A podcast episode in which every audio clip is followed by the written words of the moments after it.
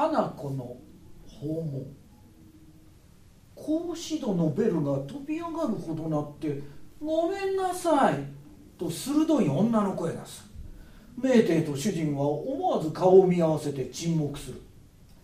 主人のうちへ女客は稀有だなと見ているとかの鋭い声の所有主はちりめんの二枚重ねを畳へすりつけながら入ってくる。年は四十の上を少し越したくらいだろう。抜け上がった塀際から前髪が堤防工事のように高くそびえて少なくとも顔の長さの2分の1だけ天に向かってせり出している。目が切り通しの坂くらいな勾配で直線に吊るし上げられて左右に対立。する直線とはクジラより細いという形容である。鼻だけはむやみに大きい。人の鼻を盗んできて顔の真ん中へ据え付けたように見える。三坪ほどの小庭へ昇魂者の石灯籠を移した時のごとく一人で幅を利かしているがなんとなく落ち着かない。その花はいわゆる鍵花でひとたびは精一杯高くなってみたがこれではあんまりだと中途から謙遜して先の方へ行くと初めの勢いに水垂れかかって下にある唇を覗き込んでいる。かく著しい花だからこの女が物を言う時は口が物を言うと言わんより鼻が口を聞いているとしか思われない。我が輩はこの偉大なる花に敬意を表するため以来はこの女を称して花子花子と呼ぶつもりである。花子はまず初対面の挨拶を終わって「どうも結構なお住まいですこと」と座敷中をねめます。主人は「嘘をつけ」と腹の中で言ったままぷかぷかタバコをふかす。名帝は天井を見ながら「君ありゃ雨漏りか？板の木目か？妙な模様が出ているぜ」と暗に主人を促す無論雨の森さと主人が答えると結構だなと名帝が済ましている花子は社交を知らぬ人たちだと鼻の中で憤る。しばらくは三人定座のまま無言である。ちと伺いたいことがあって参ったんですがと花子は再び話の口を切る。ほう。と主人が極めて冷淡に受ける。これではならぬと花子は実は私はついご近所であの向こう横丁の角屋敷なんですがの大きな西洋館の蔵のあるうちですか？道理であそこには金田という表札が出ていますな。と主人はようやく金田の西洋館と金田の蔵を認識したようだが金田夫人に対する尊敬の度合いは前と同様である。実は宿が出ましてお話を伺うんですが会社の方が大変忙しいもんですから。と今度は少し聞いたろうという目つきをする主人は一向動じない。花子のさっきからの言葉遣いが初対面の女としてはあまり存在すぎるのですでに不平なのである。会社でも一つじゃないんです。2つも3つも兼ねているんです。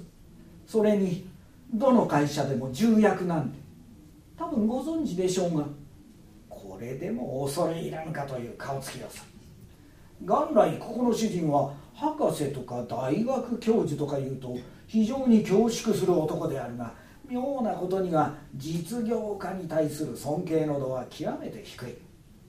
実業家よりも中学校の先生の方が偉いと信じている。よし信じておらんでも融通の利かぬ性質として到底実業家金満家の恩子を被ることはおぼつかないと諦めていくら先方が勢力家でも財産家でも自分が世話になる見込みのないと思い切った人の利害には極めて無頓着だ。それだから学者社会を除いて他の方面のことには極めて迂闊でことに実業界などではどこに誰が何をしているか一向知らん。知っても尊敬衣服の念は豪も起こらんのである。花子の方では雨が下の一宮にこんな変人がやはり日光に照らされて生活していようとは夢にも知らない。今まで世の中の人間にもだいぶ接してみたが金田の才ですと名乗って急に取り扱いの変わらない場合はない。どこの会へ出てもどんな身分の高い人の前でも立派に金田夫人で通してゆかれる。言わんや。こんなくすぶり返った老書生において親で。私のうちは向こう横丁の角屋敷ですとさえ言えば職業などは聞かぬ先からも驚くだろうと予期していたのである。金田って人を知ってるか？と主人は無造作に名店に聞く知ってるとも金田さんは僕の叔父の友達だ。この間なんざ縁友会へおいでになった。と名店は真面目な返事をする。ええ。君のおじさんっていうのは誰だ？牧山男爵さん。と名店はいよいよ真面目である。主人が何か言おうとして岩の先に花子は急に向き直って名帝の方を見る。名帝は大島紬に小当たりさらさか何か重ねて済ましている。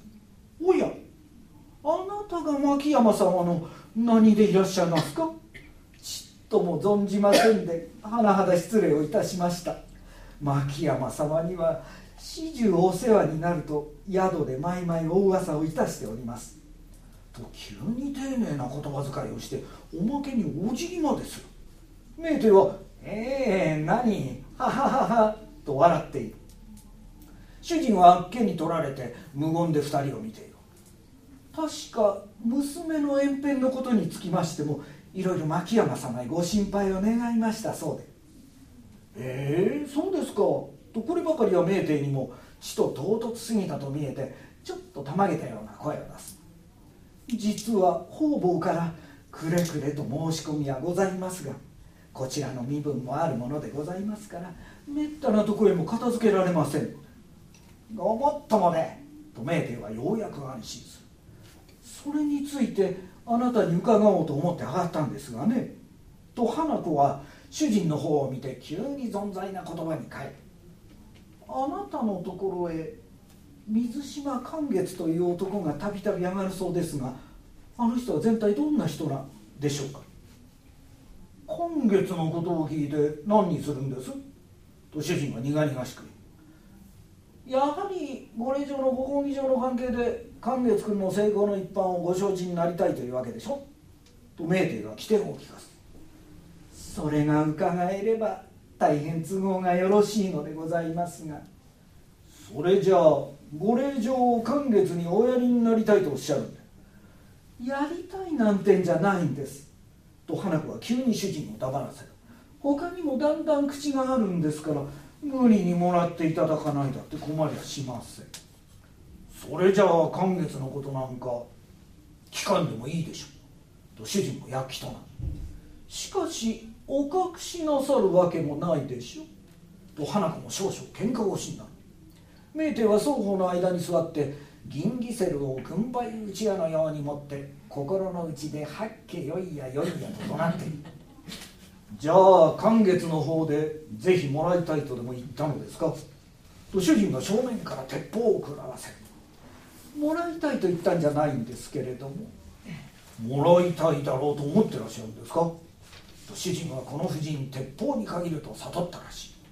話はそんなに運んでるんじゃありませんが寛月さんだってまんざら嬉しくないこともないでしょう。と土俵際で持ち直す。寛月が何かそのお礼状に連着したというようなことでもありますか？あるなら言ってみろという剣幕で主人は反り返る。まあそんな見当でしょうね。今度は主人の鉄砲が少しも功を奏しない。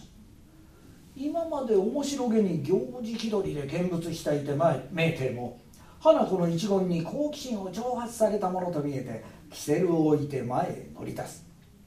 今月がお嬢さんにつけ踏みでもしたんですか？これは愉快だ。新年になって逸話がまた一つ増えて話の好材料になる。と一人で喜んで。つけ踏みじゃないんです。もっと激しいんです。お二人ともご承知じゃありませんか？と花子はおつに絡まってくる君知ってるか？と主人は狐つきのような顔をして名帝に聞く。明帝も馬鹿げた調子で「僕は知らん。知ってるは君だ」とつまらんところで謙遜する。いえ。お二人ともご存知のことですよ。と花子だけ大得意だ。へえとご両人は一度に感じる。お忘れになったら私からお話をしましょう。去年の暮れ向島の安倍さんのお屋敷で演奏会があって寛月さんも出かけたじゃありませんか。その晩帰りに吾妻橋で何かあったでしょ詳しいことは言いますまい。当人のご迷惑になるかもしれませんから。あれだけの証拠がありゃ十分だと思いますがどんなものでしょう。とダイヤ入りの指輪のはまった指を膝の上へ並べてツンと居住まいを直す。偉大なる花がますます異彩を放って明帝も主人もあれども亡きがごときありさまである。主人は無論さすがの明帝もこの不意打ちには肝を抜かれたものと見えてしばらくは呆然として怒りの落ちた病人のように座っていたが驚愕のタガが緩んでだんだん持ち前の本体に服するとともに滑稽という感じが一度に突貫してくる。二人は申し合わせたごとく「ははははは」と笑い崩れる。花子ばかりは少し当てが外れてこの際笑うのは甚だ失礼だと両人を睨みつける。あれがお嬢さんですか。なるほどこりゃいい。おっしゃる通りだ。ねえくしゃみ君。全く寒月はお嬢さんを思ってるにそういないねもう隠したってしょうがないから白状しようじゃないか。あははと主人は言ったままで本当にお隠しなさってもいけませんよ。ちゃんと種は上がってるんですからね。と花子はまた得意になる。こうなりゃ仕方がない。何でも寛月君に関する事実はご参考のために陳述するさ。おい草見君。君が主人なのにそうニヤニヤ笑っていてはロチがわかんじゃないか。実に秘密というものは恐ろしいもんだね。いくら隠してもどこからか露見するからな。しかし不思議といえば不思議ですね金田の奥さん。どうしてこの秘密をご団地になったんです？実に驚きますな。とメーテルは一人でしゃべる。私の方だって抜かりはありゃませんがと花子は下に直す。あんまり抜かりがなさすぎるようです。一体誰にお聞きになったんです？じきこの裏にいる車屋のかみさんからです。あの黒猫のいる車屋ですか？と主人は目を丸くする。ええ寛月さんのことじゃよっぽど使いましたよ。寛月さんがここへ来るたびにどんな話をするかと思って車屋のかみさんを頼んでいちいち知らせてもらうんです。それはひどい。と主人は大きな声を出す。何あなたが何をなさろうとおっしゃろうとそれに構ってるんじゃないんです。寛月さんのことだけですよ。寛月のことだって誰のことだって全体あの車屋の神様は気に食わんやつか。と主人は一人怒り出す。しかしあなたの垣根の外へ来て立っているのは向こうの勝手じゃありません。話が聞こえて悪きゃもっと小さい声でなさるか。もっと大きなうちへお帰りなさるがいいでしょ？と花子は少しも赤面した様子がない。車屋ばかりじゃありません。新道の二元金の師匠からもだいぶいろいろなことを聞いてます。今月のことですか？寛月さんばかりのことじゃありません。と少しすごいことを言う。主人は恐れ入るかと思うとあの師匠は嫌に上品ぶって自分だけ人間らしい顔してバカ野郎です。はばかり様女ですよ。野郎はお門違いです。と花子の言葉遣いはますますお里を表してくる。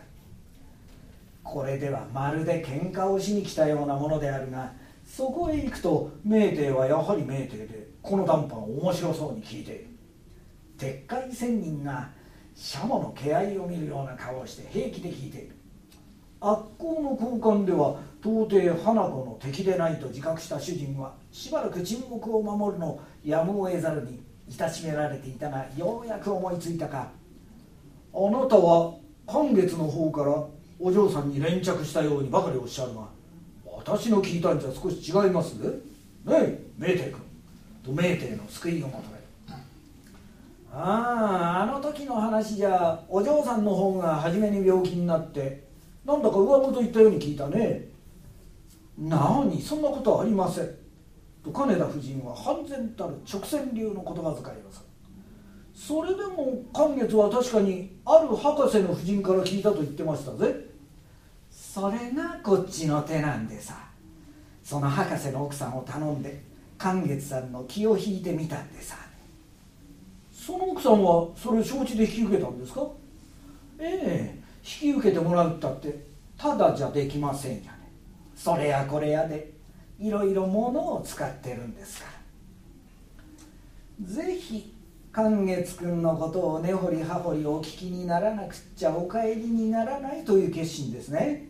とメーテも少し気持ちを悪くしたと見えていつになく手触りの荒い言葉を使う。いいよ君話したってそんなことじゃないし話そうじゃないか。くしゃみ君奥さん私でもくしゃみ君でも寛月君に関する事実で差し支えのないことはみんな話しますからね。そう順を立ててだんだん聞いてくださると都合がいいですね。花子はようやく納得してそろそろ質問を提出する。一時荒立てた言葉遣いも明帝に対してはまた元のごとく丁寧になる。寛月さんも理学士だそうですが全体どんなことを専門にしているのでございます？大学院では地球の時期の研究をやっています。と主人が真面目に答える。不幸にしてその意味が花子には分からんもんだからええー、とは言ったが怪げな顔をしている。それを勉強すると博士になれましょうか？と聞く。博士にならなければやれないとおっしゃるんですか？と主人は不愉快そうに尋ねる。ええ。ただの学士じゃね。いくらでもありますからね。と花子は平気で答える。主人はメーテを見ていよいよ嫌な顔をする。博士になるかならんかは僕らも保証することはできんから他のことを聞いていただくことにしよう。とメーテもあまりいい機嫌ではない。近頃でもその地球の何かを勉強しているんでございましょうか？23日前は首くくりの力学という研究の結果を理学協会で演説しました。と主人は何の気もつかずに「おや嫌だ。首くくりだなんてよっぽど変人ですね。そんな首くくりや何かやってたんじゃとても博士にはなれますまいね。本人が首をくくっちゃ難しいですが 首くくりの力学ならなれないとも限らんです。そうでしょうか。と今度は主人の方を見て顔色を伺う悲しいことに力学という意味がわからんので落ち着きかねている。しかしこれ式のことを尋ねては金田夫人の面目に関すると思ってかただ相手の顔色で発気を立ててみる主人の顔は渋い。その他に何か分かりやすいものを勉強しておりますまいか？そうですな。あ先だってどんぐりのスタビリティを論じて合わせて天体の運行に及ぶという論文を書いたことがあります。どんぐりなんぞでも大学校で勉強するものでしょうか？さあも素人だからよくわからんが何しろ寛月君がやるぐらいなんだから研究する価値があると思いますなとメーテは済まして冷やかす。花子は学問上の質問は手に合わんと断念したものと見えて今度は話題を転ずる。お話は違いますがこのお正月にしいたけを食べて前歯を2枚折ったそうじゃございませんか。ええその欠けたところに空や餅がくっついてましてね。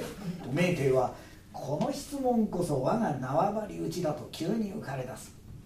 色気のない人じゃございませんか。何だって用事を使わないんでしょう。今度会ったら注意しておきましょう。と主人がクスクス笑う。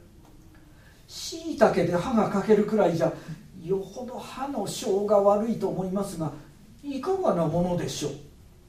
良いとは言われますまいな。ねえメーテ良いことはないがちょっと愛嬌があるよ。あれぎりまだ詰めないところが妙だ。いまだに空や餅引っ掛けどころになってるな期間だぜ。歯を埋める小遣いがないので掛けなりにしておくんですか？または物好きで掛けなりにしておくんでしょうか？何も長く前ば掛けなりを名乗るわけでもないでしょうからご安心なさいよ。と明帝の機嫌はだんだん回復してくる。花子はまた問題を改める。何かお宅に手紙かなんぞ当人の書いたものでもございますならちょっと拝見したいもんでございますが。はがきならたくさんあります。ご覧なさい。と主人は書斎から三四十枚持ってくる。そんなにたくさん拝見しないでもそのうちの23枚だけ。どれどれ僕が良いのを酔ってやろうと明帝先生は。これなざ面白いでしょう。と一枚の絵はがきを出す。おや絵も描くんでございますか？なかなか器用ですね。どれ拝見しましょう。と眺めていたがあら嫌だ。タヌキだよ。何だってよりによってタヌキなんぞ書くんでしょうね。それでもタヌキと見えるから不思議ないよと少し感心する。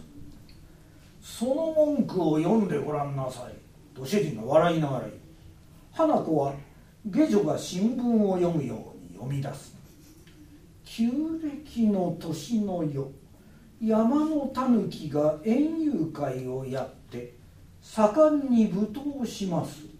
その歌に曰く「恋さ年の世でお山ふみもくまいぞすっぽこぽんのぽん」なんですこりゃ人バカにしてるじゃございませんか。と花子は不平の体である。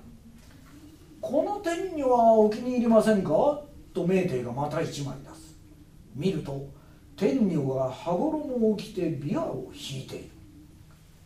この天女の鼻が少し小さすぎるようですが。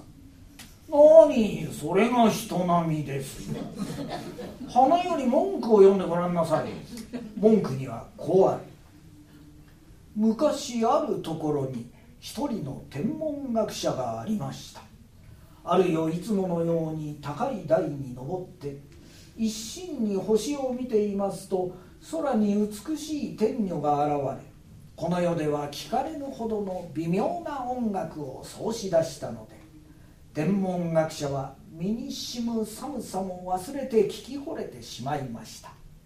朝見るとその天文学者の死骸に霜が真っ白に降っていました。これは本当の話だとあの嘘つきのじいやが申しました。何のことです？こりゃ意味も何もないじゃありませんか。これでも理学史で通るんですかね？ちっと文芸クラブでも読んだら良さそうなものですがね。と寛月君散々にやられ。るメーテルは面白半分に「こりゃどうです?」と3枚目を出す。今度は活版で帆掛け船が印刷してあって例のごとくその下に何か書き散らしてある「予べの泊まりの十六古女親がないとてありその千鳥。さよの寝覚めの千鳥に泣いた。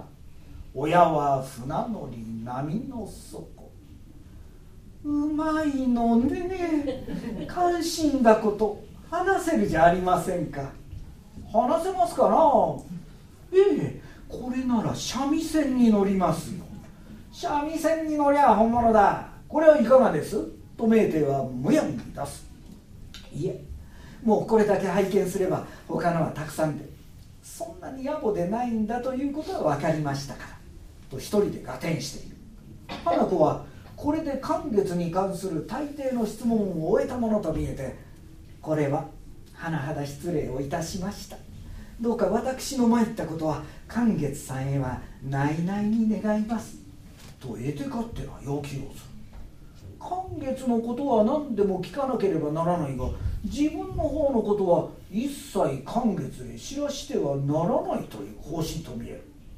名店も主人もはあと気のない返事をするといずれそのうちお礼はいたしますからと念を入れて言いながら立つ。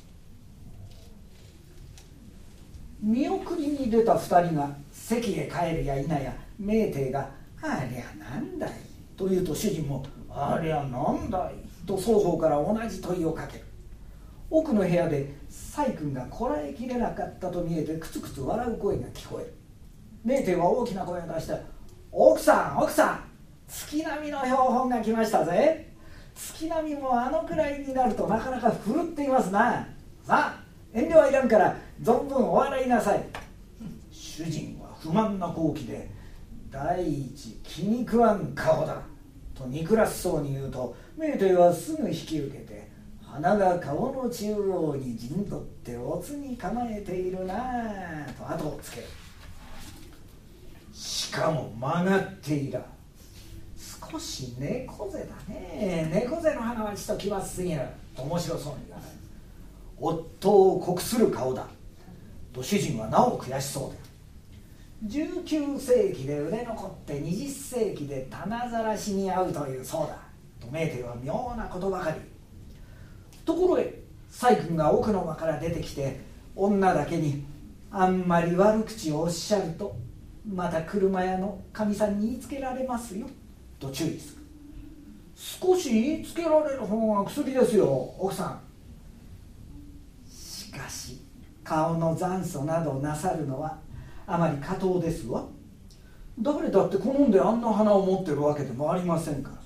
それに相手が婦人ですからね。あんまりひどいよ。と花子の花を弁護すると同時に自分の要望も間接に弁護しておく。なーにひどいものか。あんなのは婦人じゃない。愚人だ。ねえ名店か愚人かもしれんがなかなか偉者だ。だいぶ引っかかれたじゃないか。全体教師を何と心得ているんだ。裏の車屋くらいに心得ているのさ。ああいう人物に尊敬されるには博士になるに限るよ。一体博士になっておかんのが君の不良家さ。ねえ奥さんそうでしょ？と名帝は笑いながら細君を帰りに。博士なんて到底ダメですよ。と主人は細君にまで見放される。これでも今になるかもしれん。軽蔑するな貴様などは知るまいが昔アイソクラチスという人は94歳で大著述をした。ソフォクリスが傑作を出して天下を驚かしたのはほとんど100歳の高齢だった。シモニジスは80歳で名士を作った。俺だってバカバカしいわ。